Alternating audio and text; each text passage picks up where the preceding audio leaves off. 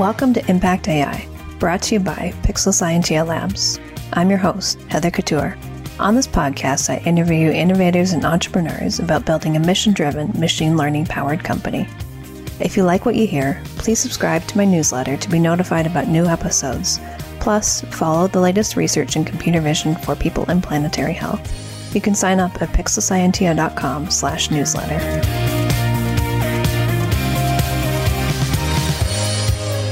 Today, I'm joined by guest Max Evans, C T O and co-founder of ClimateAi, to talk about climate resilience. Max, welcome to the show. Thank you, Heather. I'm really glad to be here. Max, could you share a bit about your background and how that led you to create ClimateAi? Sure, of course. So I'm originally from Ecuador, was actually born and raised there, and my, my family farms pineapples. So with an agricultural background, came up to the States for undergrad, studied applied math at Harvard, and that's where my data science journey started. Continued on to Stanford to deepen my M L skills, did an M B A and environmental engineering master's, focused particularly in big data in the environmental space. So what does ClimateAi do, and why is this important for adapting to climate change?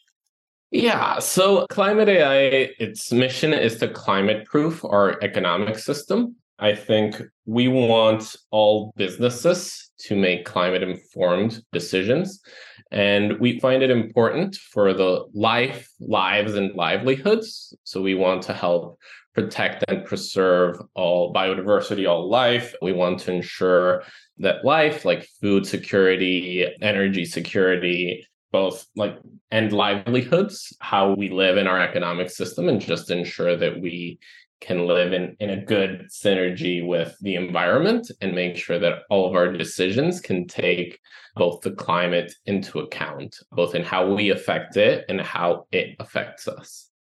And what role does machine learning play in, in your technology to accomplish this? So I think in a traditional sense, we use M L algorithms in climate forecasting and building impact functions. But I do think that M L is a core mindset of A I startups in terms of how you solve problems, how you start with the, the exploratory data analysis, the hypothesis building, the baseline and investigation, the modeling, the many loops. So I'd like to think that it uh, permeates the entire business in a data-driven M L process approach to a lot of problems. What kind of models do you train then, and what, what kind of data go- goes into them? And you know, maybe some specific examples of the things you're trying to predict. Yeah, so climate data is particularly complex. It's very high dimensional, and there's a lot of it. So an example would be the long-term forecasts of the world. Generally, these are your C M I P six models. And you can think of the temperature, precipitation, humidity, wind speeds, all of these climatic variables get forecasted all the way out to one hundred years. And you want to then post-process the data, store it, increase the resolution. As you're increasing the resolution, there is an exponential increase there because it's quadratic. So those are the variables. Those are the limitations of scale. And then in terms of the models, you have forecasting models directly. You have post-processing models in terms of increasing the resolution, increasing the accuracy, correcting extremes. Then you have what we would call ensembling models of how do you optimally mix different models together, both our own statistical models, the dynamical models, so the more physics-based, differential equation-based models that the government centers put out.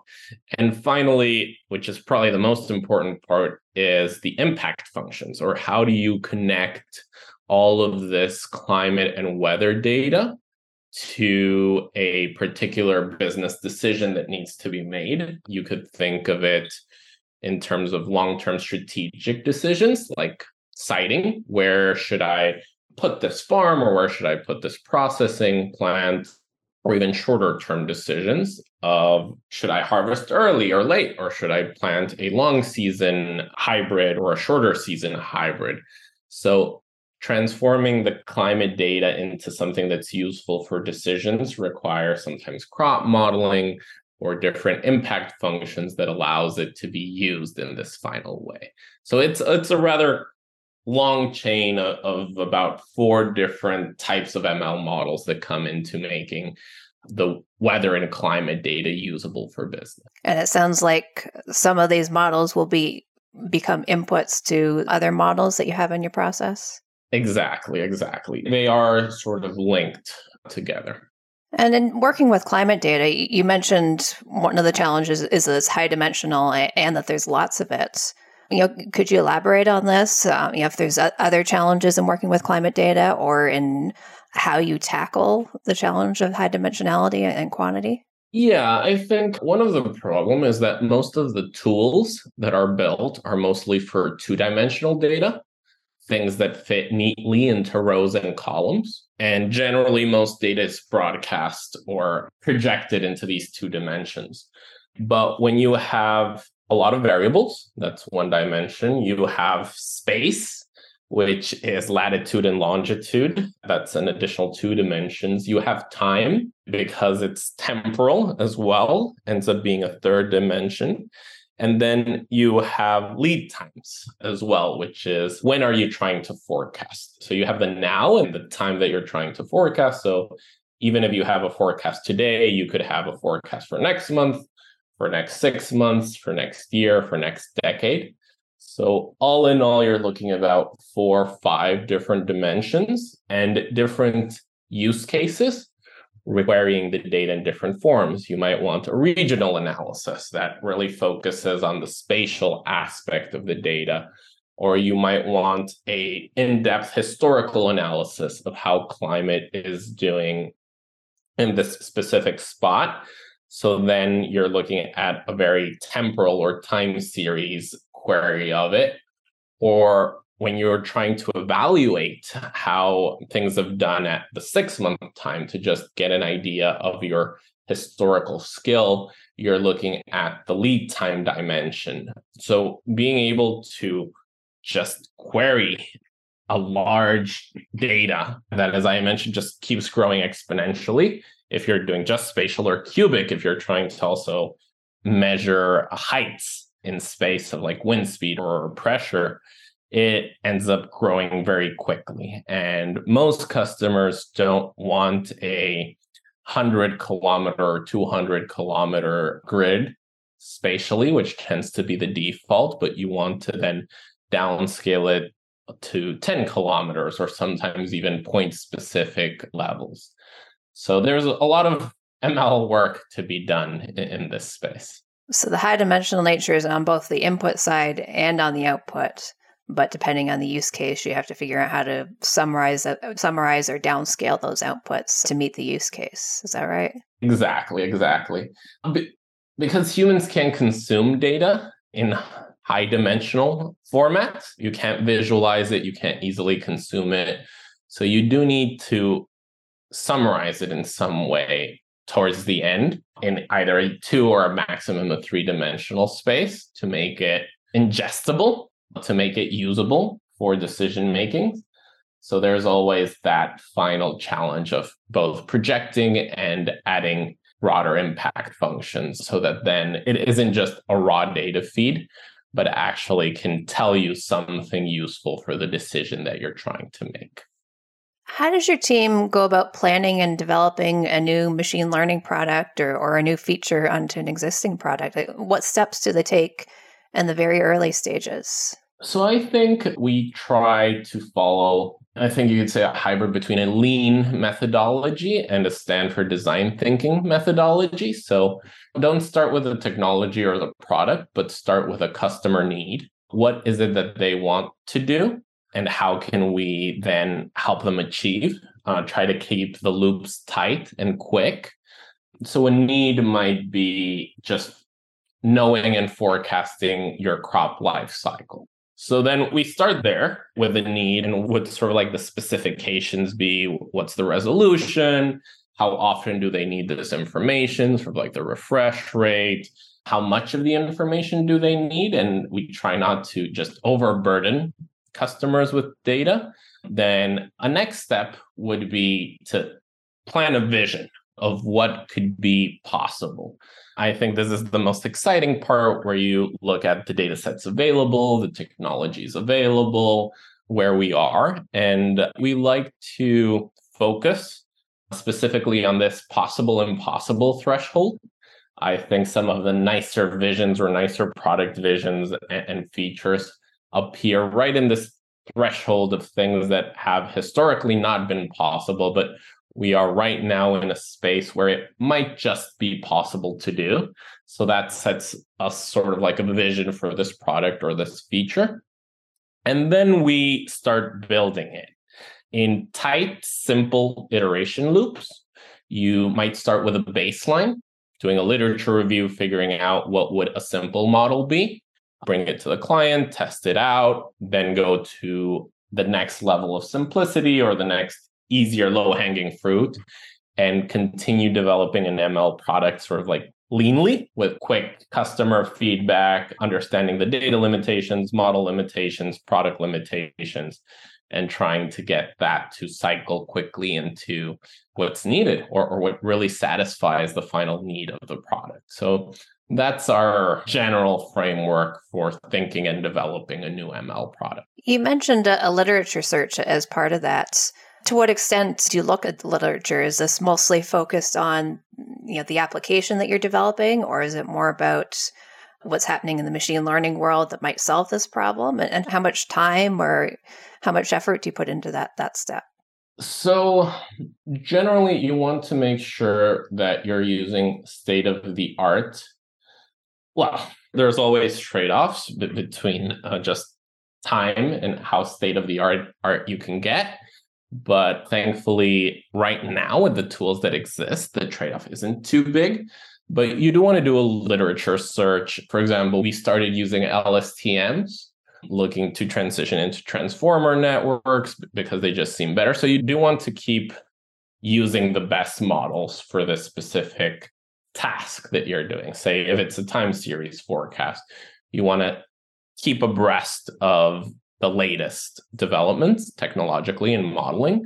You also want to keep abreast of the latest developments in data to make sure that the papers that are using different data streams haven't found something that you aren't looking or aren't considering new data streams. And also there's around tools, just making sure that you're using the most up-to-date uh, software tools, or sometimes process-based tools in data observability, and you keep up to date with all. So it isn't a single dimension sort of literature review, but a general one. And we do spend a lot of time writing our specs and writing our plans and doing our literature review. I'd probably say a good ten to twenty percent of your time, if it's spent in planning, is a really, really good investment. It just prevents going into false starts in the modeling, in the data, or in the processes, and make sure that you get buy-in and communicate things effectively, both within your team and to the broader organization. So do spend time planning. It is a very important step. I definitely agree with that. So hiring for machine learning can be quite challenging due to the high demand for professionals in the field right now. What approaches to recruiting and onboarding have been most successful for your team? Yeah, I think for us, we've been particularly lucky in that climate intelligence is a relatively new space, and there is a big pool of extremely talented meteorologists, climate scientists, P H D level, some professionals as well, like who've already had a little bit of experience in the industry, generally in the government sector, just because the private climate science space is relatively new.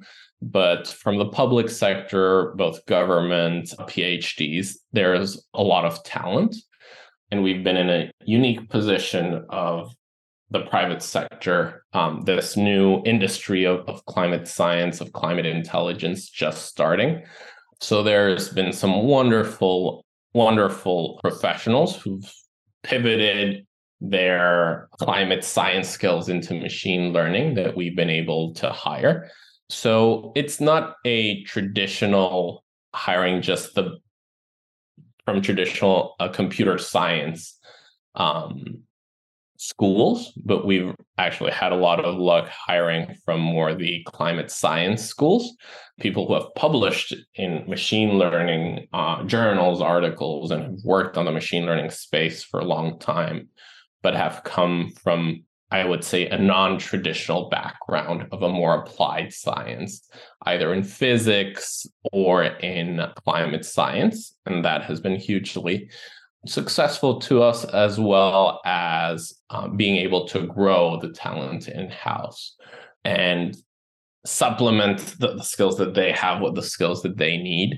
Generally on the onboarding, for the second part of your question of how do we then set them up for success, we find that data scientists are software engineers as well. They need to have a very strong background of working with computer systems and being able to handle data, ingest it, process it, run through the full life cycle. So we don't have any pure data scientists working in Fortran or, or MATLAB, just building the, their single models and then handing it off to a separate team that is more software focused. We actually like to develop all of our machine learning engineers or data scientists into full stack, able to work in Python, able to connect directly with software engineers. And I think that's also been a big part of what we do, trying to develop these full stack data scientists. Yeah, that way the code they write is much more maintainable, I, I would imagine. Yes, I think one of our head of engineering hires that we were interviewing mentioned that you could tell the background or the D N A of a startup by the tools that they use, that more data science focused tended to have Python everywhere, your software engineers, your data scientists, sometimes even into the front end, ended up being very Python based. Whereas more software engineering background startups tended to be a lot more Java based. And it was a quick way of just gouging the origin story of an engineering team or of a technical team. That's interesting. So thinking about, you know, the machine learning capabilities you've built overall, are there any specific technological advancements that made it possible to do this now? Maybe it wouldn't have been feasible a few years ago? Yes, yes. I think we are leveraging heavily the advances in basically image, image-based processing, think convolutional neural networks, and N L P, mostly around time series. So when you put both of these together, what they allow is spatial time series forecasting, or being able to forecast a video, something that has space as well as time. And Earth, or the climate, is this spatial time series. It is a video of what is happening to the world going forward one frame at a time, and we're trying to forecast what will happen on this next frame. So it's the same core technology that's powering your self-driving cars. It's the same core technology that's powering your DALI on the image side, or your transformer networks on, on your N L P side, like these newer ChatGPT. So it wouldn't have been possible before, and it is definitely possible now to start building forecasts of the weather, of the climate. And it is going to be a hybrid approach. We, we will definitely stand on the shoulders of the physical models that have been built over this past twenty, thirty years. But more and more, we see them integrated with these newer methods. And these newer methods are developing so rapidly that the edge of what's possible continuously shifts outward. And the newer methods are capable of ingesting a lot more data and making use of that data. So it's not just, you know, there's there's a hardware advancements, of course, to handle larger amounts of data and larger amounts of compute, but larger models to make use of larger training sets and produce more effective outputs. I imagine that that's part of uh, what you're getting at too. Yes, yes, yes. And I think one of the limitations in the climate space was that we only had a certain amount of historical data, generally around when satellites were available. So around nineteen forties, we started keeping track. So right now we have a good eighty years of high resolution global data coverage to train M L models. But what we've found is that you can make use of synthetic data as well. And this allows you to start going into this big data realm of allowing machine learning models to learn from your thousand years, hundred thousand years simulations, and opens up the, the big data space for climate and weather forecasting. So thinking again overall about what you've built and the impact it can have, not just the the output from your impact models, but the impact of your technology overall. How do you measure that? And how do you make sure that what you're building has the impact that you want to have on the world? Yeah, I think so. There's the micro and the macro. On the micro side, you have your traditional tools, keep track of your R M S E, your root mean squared error, keep track of how well you're improving as a percentile from the baseline. So each of our sub-models gets evaluated. But as a macro measure, what we are really trying to push is your climate decision skill, which is basically, are we allowing customers, people, to make climate-focused decisions? And how confident do they feel about making a decision? Do they feel like they are now able or have the information, the empowerment to make that decision? And it is a much softer metric, but a more important one because it actually manages to capture all the interlinking models, all of our software, our usability aspects. It allows you to just keep track of, are people using and making climate smart decisions? And do they feel more confident when they're doing so?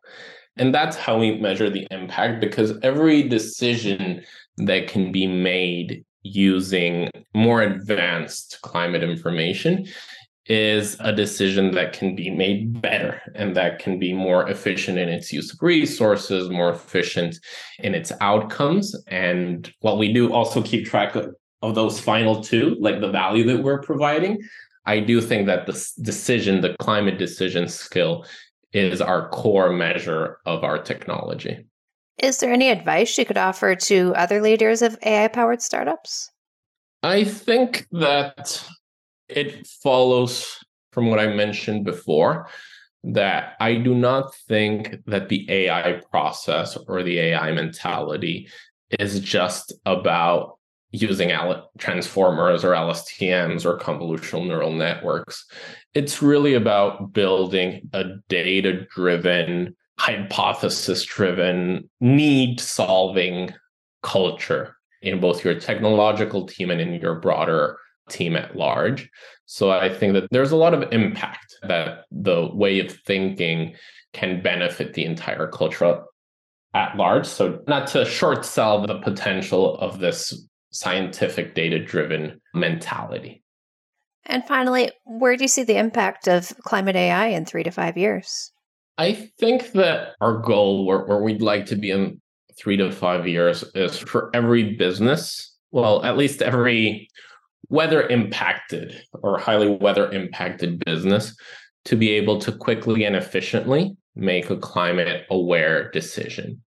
I think if we can start building this habit, start building this tool, we can grow as an economy, as a climate-proof economy at the rate of technological progress, and we can start building this muscle. And that would be wonderful. Right now, we're, we're in agriculture, but as we grow into more and more industries, I would like every climate-impacted business, energy, mining, finance, insurance, to be able to make these climate-aware or climate-proof decisions. This has been great. Max, your team at ClimateAi is doing some really important work for climate resilience. I expect that the insights you've shared will be valuable to other A I companies. Where can people find out more about you online? I mean, feel free to go to climate dot A I, our website, where you can get an overview of all the people that are there and our core technologies and products, or feel free to reach out to me at max at climate dot A I. Perfect. Thanks for joining me today. Wonderful. Thank you so much, Heather. All right, everyone. Thanks for listening. I'm Heather Couture, and I hope you join me again next time for Impact A I. Thank you for listening to Impact A I. If you enjoyed this episode, please subscribe and share with a friend. And if you'd like to learn more about computer vision applications for people and planetary health, you can sign up for my newsletter at pixel scientia dot com slash newsletter.